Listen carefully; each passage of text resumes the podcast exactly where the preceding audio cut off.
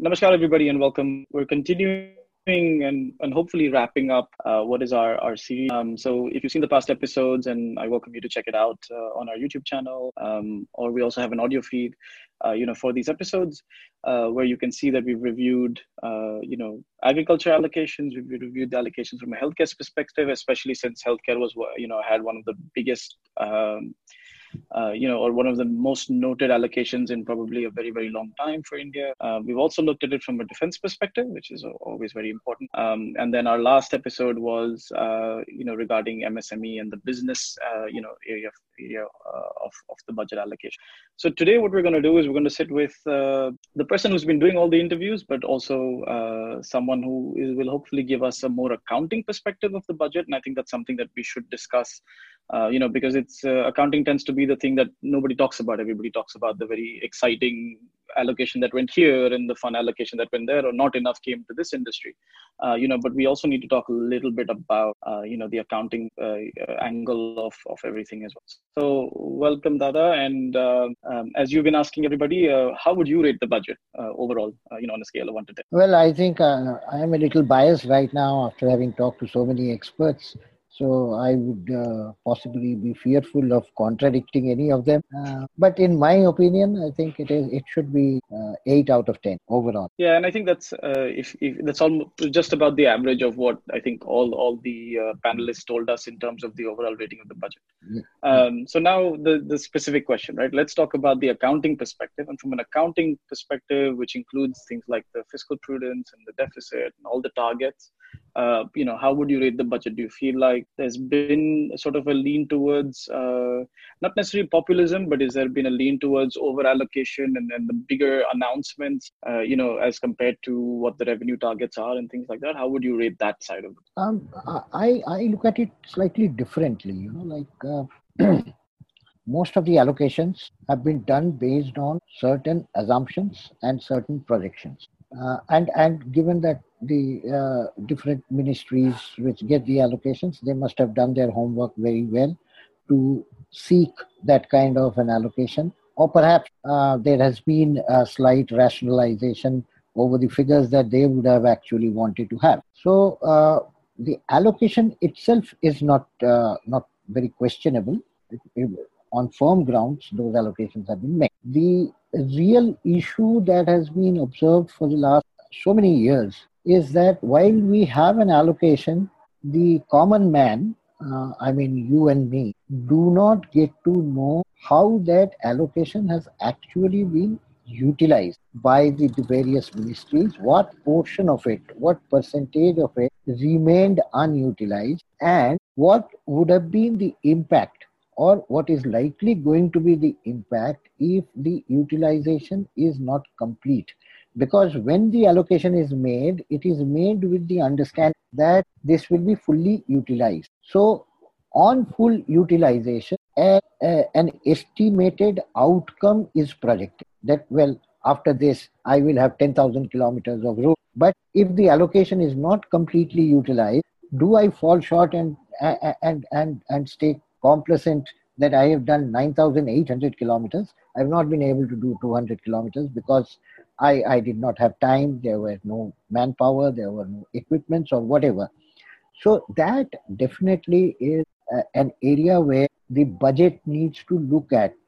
I, I think the government needs to tell us either at the survey level or at the budget level or even at the finance bill level what were the shortfall in reaching the allocation 100% in the previous year what were the reasons and what were the impact on the so-called project or the areas of development for which those allocations were made. For example, there's been a 4,000 crore allocation for minority and there is a shortfall of, uh, I mean, in achievement by say 300 crore. Then, then the, the everybody needs to know or has a right to know why what would have happened had these 300 crores been also utilized at the right time would it have made life of 20 more citizens something like that. I mean some measurable outcome must be correlated to the allocation that has been which i think this budget or any previous budget has not. So something something of that sort. So it's it's one thing of that with this budgeting needs to do, uh, uh, a rear view analysis of the performance. Besides that, uh, also we have to understand that if there's been an allocation and it has not been achieved, 100% utilization has not been achieved, then where is the sense of having a certain amount of deficit as an assumed deficit after the fiscal year? If underutilization is a natural uh, natural uh, performance of the government, then that that characteristic underutilization must be factored into the allocation so that there is a lesser deficit. So that is what I think is uh, overall what I uh, feel about. Otherwise, uh, there have been very fair allocation. Some schemes uh, like healthcare and all, people are having some issue with the uh, quantum of allocation that has been made, but uh, the scheme itself has not yet been totally worked out. I would. So I think by October, the real workout of the the projections and then uh, the the kind of responsibilities that the center versus the state would be decided. And perhaps the source of funds would also um, more clearly articulated by the respective government. So i am not uh, unhappy about uh, the uh, allocation for health another uh, aspect that uh, i think that that we have overlooking for quite some is when we talk of a deficit what impact does it on the economy, on uh, on general life standard of the people. The standard of, of the people, how it gets affected by deficit. Is, uh, is it something that's going to affect them? Is a deficit uh, is something uh, that the government does today to make my life worse? Is something that needs fully addressed. So, for, for the benefit of people who are listening, uh, there are a couple of things that I want to sort of uh, point out in addition to what you were saying, which is, you know, one of the one of the potential. I mean, or rather, there are many reasons why allocations would not be completed. Right? Uh, some of it, as you mentioned, yes. some of some of it is, is project related issues. So you have issues because time was not enough, manpower wasn't enough. Uh, you know, those kind of things can happen, and as a result of which, as you mentioned, to use the example of the roads, uh, you, uh, 200 kilometers didn't didn't finish because the year's over and you know didn't happen. Uh, the other angle of this as well is, as you mentioned, is the center-state relationship, right? Uh, so uh, the central government announces a scheme that is a state subject, but it's you know the central funding, and the healthcare is a good example of this. Uh, here, it, it, you know all the state governments uh, individually need to sort of you know get on top of it identify i mean of course again with the relation to the healthcare scheme these are some of the details will be worked out but once the criteria are established as to you know who would be eligible for the scheme uh, you know it's it's on to then the state for them to come up with their list of allocations and actually assign them and, and do this job right? So there, there are those there are those angles to it. And then as you mentioned there's also interdepartment angles as well right? So what we are talking about budget is from a from a ministry of finance to say this is the allocation that they're going to do based on what the ministry comes to them and tells them that they expect or want or whatever. And then sometimes it's also with rela- relationship to the uh, general direction the government wants to take for the year. So if the government wants to do a healthcare push for the year i mean with or without uh, you know the ministry explicitly asking for something uh, you know they may divert funds towards healthcare and which might come at a cost of something else. And we want to talk a little bit about that as well. Uh, so so these are different areas due to which this is quite a complex exercise. And then of course the, the you know the size of the country we have and the number of states and uh, you know does make this uh, quite a complicated exercise without any doubt. Um, talking about your rear view analysis i think it's very interesting because a lot of times uh, in, in fact in most budgets right? What you hear from from the government what you hear from the ministries they talk about allocations. Sometimes they compare the allocations to um, you know they, when you think of it like a company you know and most of the times they announce comparisons to last year when the allocation so it, it's more about last year we gave this much guess what? We're giving out more this year right? But then when when there is when that doesn't a and and b which is to the point you raise which is yeah but what happened to that allocation? You you allocated 10% more this year but does that really mean that last year's actual allocation was used first of all? And if it uh, you know how does uh, you know allocating or allocating 10% more it looks good but it doesn't necessarily mean that it's it's going to be beneficial because you haven't been able to achieve targets. So i think this review analysis has uh, you know huge context for for us. And it's very important for us to uh, you know not just maybe last year but to look at for, for example allocations over five years and you know how that uh, you know has been done is a lot of this data really available easily or not so much No, no. I think data uh, is, is, is finding data is really a pain for a normal person like me.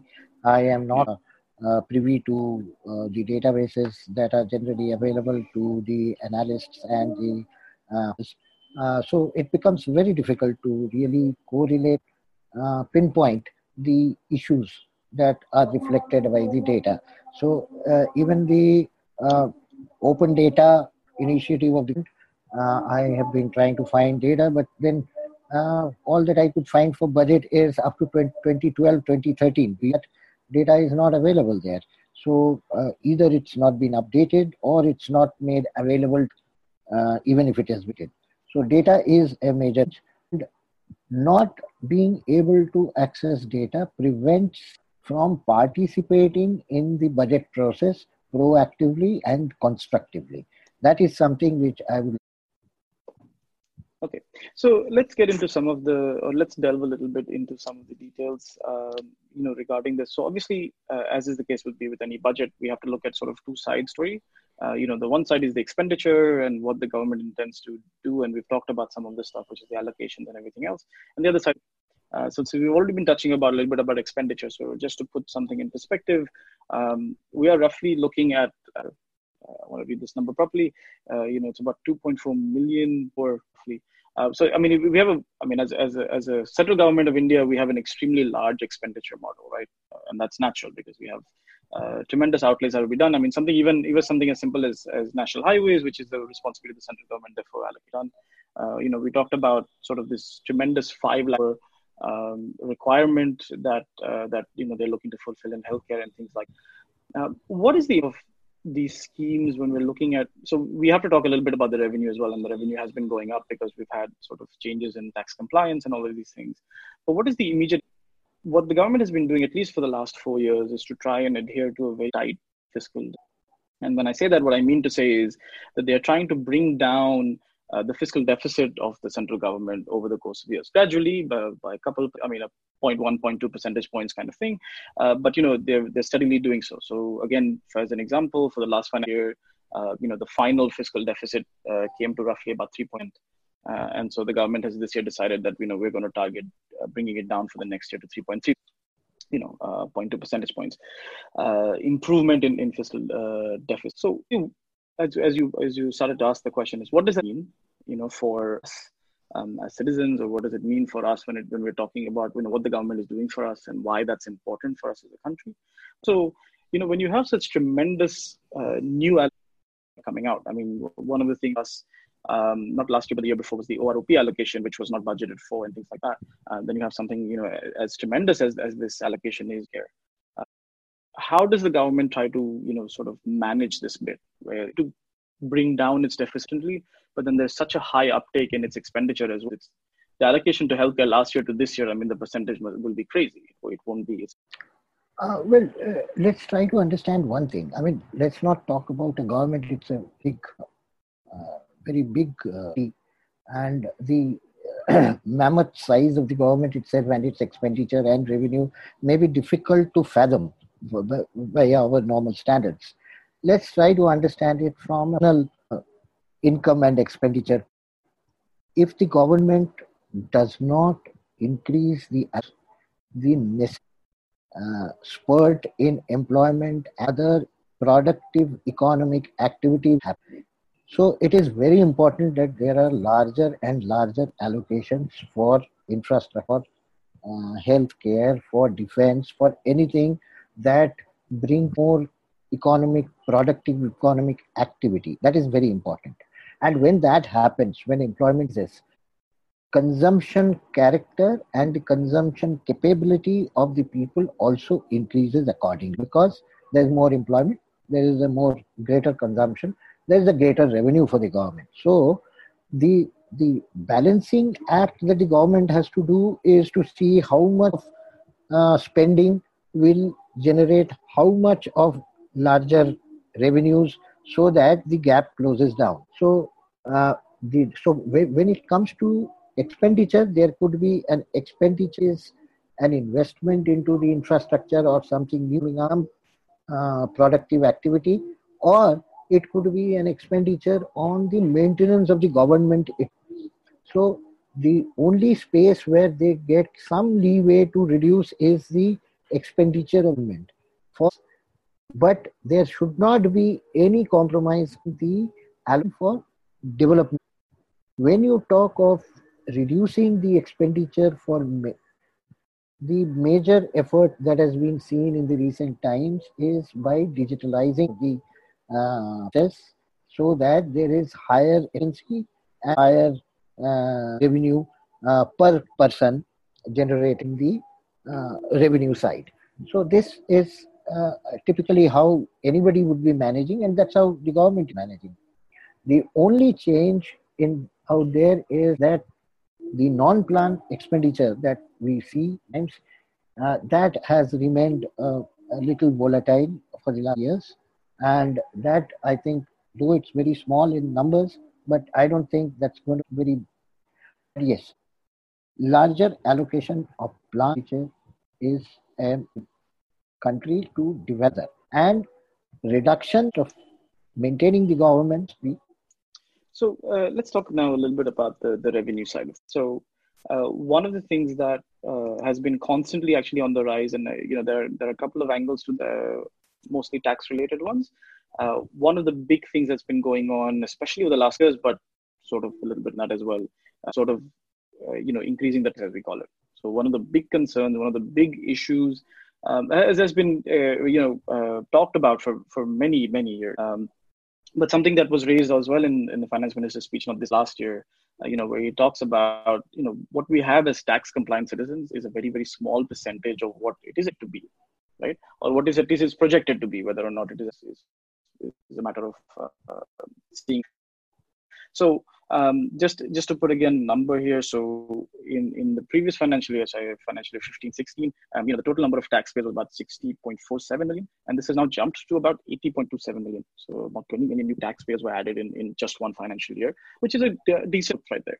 Um, similarly, we had GST come in uh, in about uh, you know sometime in in uh, August last year, and while the allocations under GST meant that the central government might take a little bit of a hit because you have to remember that for the first three years, or maybe it's five years, uh, you know the central government is doing additional compensations to the state against you know all the rejig that's been going on under GST, so that there are issues there.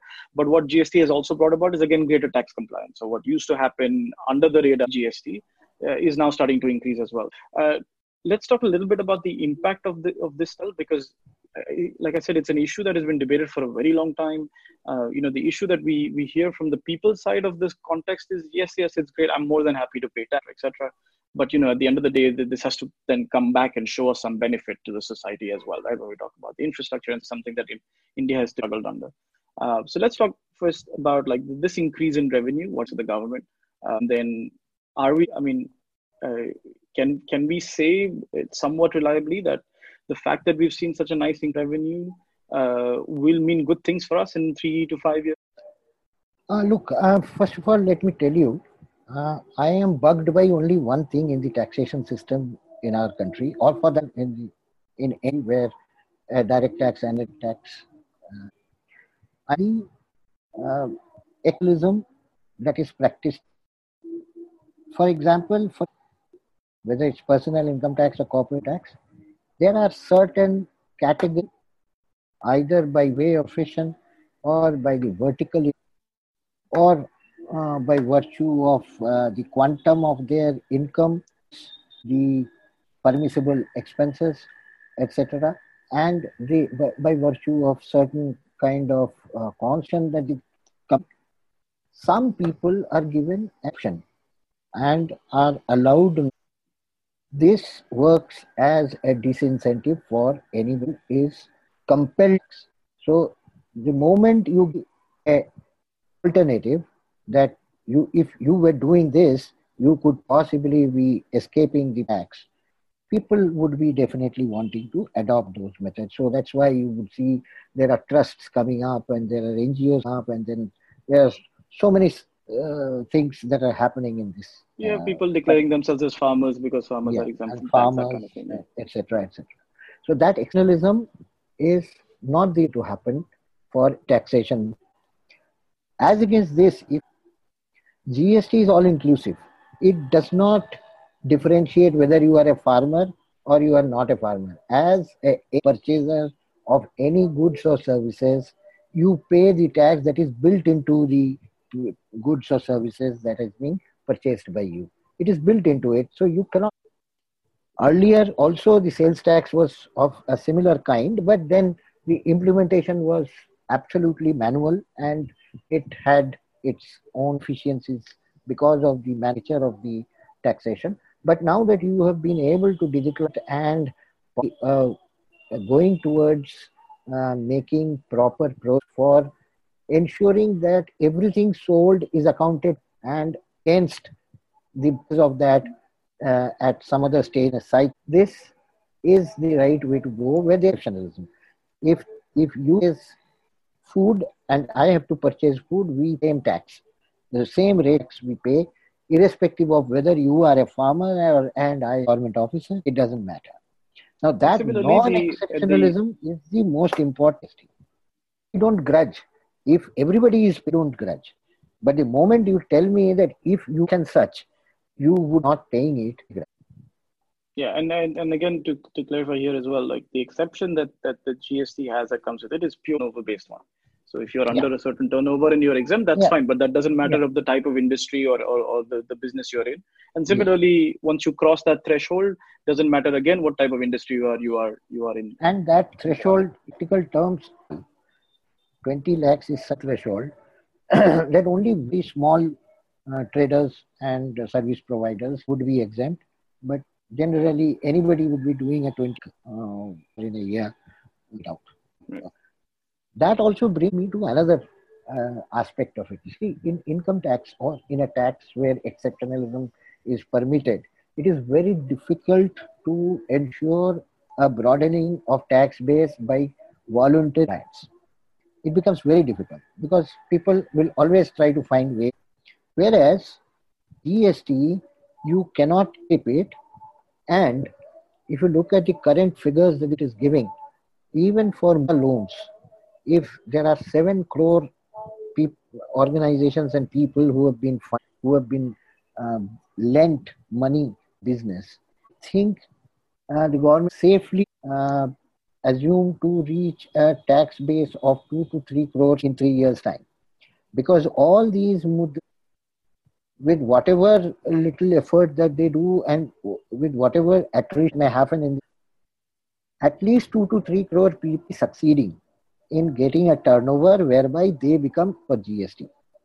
Now that is the time when the real broadening of the tax and we have to actually progress more and more uh, try to acquire such processes where the tax base increases automatically by compulsory compliance and not by optional and then again there, there is a long term implication to this as well right so if the government is able to add a, significant amount of uh, increased businesses or general taxpayers, uh, it also it can mean that the government can go a little bit easy on it. So as, as we've seen already uh, this, this year as well, uh, where we had this sort of increase in in turnover. Under, so one of the one of the announcements that came out this year was that 25 percent um, fixed corporate tax rate that that has been you know that that is that was in place last year, which was a a hundred crore turnover uh, basis. So if you just to explain that, basically, if you have a, a turnover of 100 crore, you are assumed to pay a fixed 25%. Right. And it's slightly higher if, if it goes more. And then this year, the same 25% has now been increased to turnover of 250 crores. So it's more than of the turnover, uh, you know, to clients. So it adds to simplification of process, obviously, when you have a fixed rate and you don't have to sit and compute a lot of these other nitty-gritties that go into it. It makes life easier for compliance. But at the same time, the reason the government can, because to, to do a, uh, the calculation, it actually means that by doing this, the government is actually going to take a hit of about 7,000 crore in, in its revenue generation because it is bringing those companies that were initially paying 28% or rates of tax uh, to doing it. But the, the, the reason they're able to do that is because they, they know that it means that more can declare themselves you know, within Absolutely. within the acceptable rate. You know, more companies will be happy to do that because they know that it means that they are not going to be significantly affected by the tax rate. So, so there is a sort of while it looks like immediately, let's say for example, again these are long-term things that we need to look at, which is you know this year there's going to be a hit of seven thousand but there's a potential that the year after and the year after that more okay. Uh, so the other thing as well i wanted to sort of uh, address because i think this was one of the since we're in the taxation uh, bit as well. Uh, did you have any thoughts regarding this sort of uh, reintroduction of the capital gain so uh, previously where we had the vision where if you had you know short-term capital gains which were taxed the long-term were not and now the the long-term can be taxed again uh, which did create quite a lot of uh, you know as, as usual as it tends to do with the budget when the, you know new tax is introduced uh, it does kind of uh, have any thoughts on that yeah i, I would say like uh, this perfect example of the kind of exception that prevailed in the capital good assets uh, area. Till now, long was not taxable, exception. The moment you remove it, people start feeling that, well, there's something which is not. But the point is, why not have a uniform policy irrespective of the for which the investment is there, irrespective of the term? It could be a one day investment or it could be a hundred investment. The, the, the policy for tax uniform for all. So that is where again I would say this is a good move in the sense that the disparity between long term term is uh, at least being attempted to be removed in some sort of way. I don't know uh, uh other uh, uh, overlapping laws would be there in the taxation uh, manuals, which would make somebody pay more or less issue of some exception. So I don't know that as, as, of now. I I am not a tax expert, so I can't do that. But I definitely feel that the way to go is to actually make uniform taxation policy, all kinds of assets for all kinds of income and there's, I mean, one thing. So again, this is I'm not an economist per se or, or, so on, but you know, just looking at it from a from a trend perspective, the one other impact that what I feel when I hear about that that tax yeah, there is a the, the only exception as far as I for the announcement is that there's a one lakh uh, thing. So it gains about one lakh what is going to be taxed, uh, not under. Uh, that, that the way it reads to me is it's sort of an interesting kind of keep things moving as well. So you keep something for longer. Now it actually has compared to before, right? So yeah. previously you would just sit on the things, you would sit on your assets at a minimum of one year because be taxed primarily, but or it could be other reasons as well. And now suddenly that, that sort of philosophy has to change a little bit because now you're going to be forced to sort of start moving the assets around a little bit better, faster, whatever it might be. And again, this is very a conceptual statement, as I'm not trying to generalize too much. Okay, but so where there is potentially a, a help to the directly as well. It would. It would definitely. I mean, one thing is that there would be uh, additional revenue coming out of whatever loans that are being done Apart from that, progressively, people would be more in or selling their assets based on need rather than based greed of savings. So uh, the economy runs better when it is need based and greed based. So uh, any any economy would be running better in this kind of a scenario. So I, I think I endorse the government's view so far as is concerned. Yeah, and and again to put a number, the the revenue jump by doing this is expected to be somewhere in the twenty thousand crore area. So it's again it's a significant jump in looking at now. No, but but again, uh, if you look at uh, the kind of uh, flourish that is being seen of markets uh, and uh, the kind of decline that is being seen in real estate markets, so I do not know uh, end of the day which way the scale will go. But definitely, I think it will be in the quantity. Excellent. Uh, is there anything else on the expenditure side and stuff that you want to address uh, that we may not I have think covered? almost everything. Uh, I think we've okay. touched almost everything. So, but but I would also, in the short uh, uh, time, try to highlight what uh, people that I've talked about the budget from defense, health, agriculture, and MS enterprise there was one common chord that came out. The budget, invariably every 8 of 10 of 10, but the ground level implements is not as per. So in case of health cases, so in defense, This is so in case of agriculture. In fact, agriculture, I was, I was a little surprised that uh, the expert who is an economist very astutely said that the benefits of crop loans are not being passed on to the farmers. The farmers are not even aware. So, what is major complaint about the whole system? Yeah, the awareness bit was, was very something. Yeah. Yes. Yeah.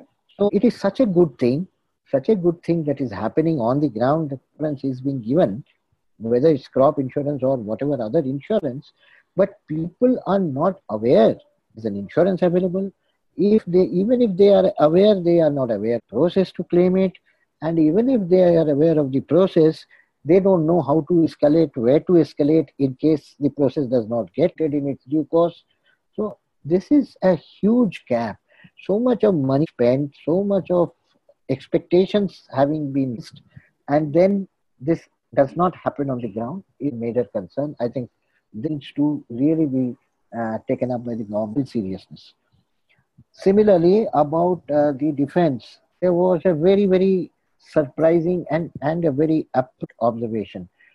See, uh, there's been a process of listing companies who have been found to have gone into some kind of, you know, being or whatever, being and other things. Gentlemen, is that it may not be a good idea to bless them. You may find them or but do not prevent their products from being used the safety of the nation. That is something, uh, I mean, come to that, that, that company which is producing those equipments, that stage, because quality products. So just don't prevent the usage of quality products just because somebody lobbied or somebody allowed them to lobby. Something. Uh, so similarly for the entrepreneurship, I think the complaint was that all this looks very good when you have a threshold value of 250 crores, get a tax benefit, very good.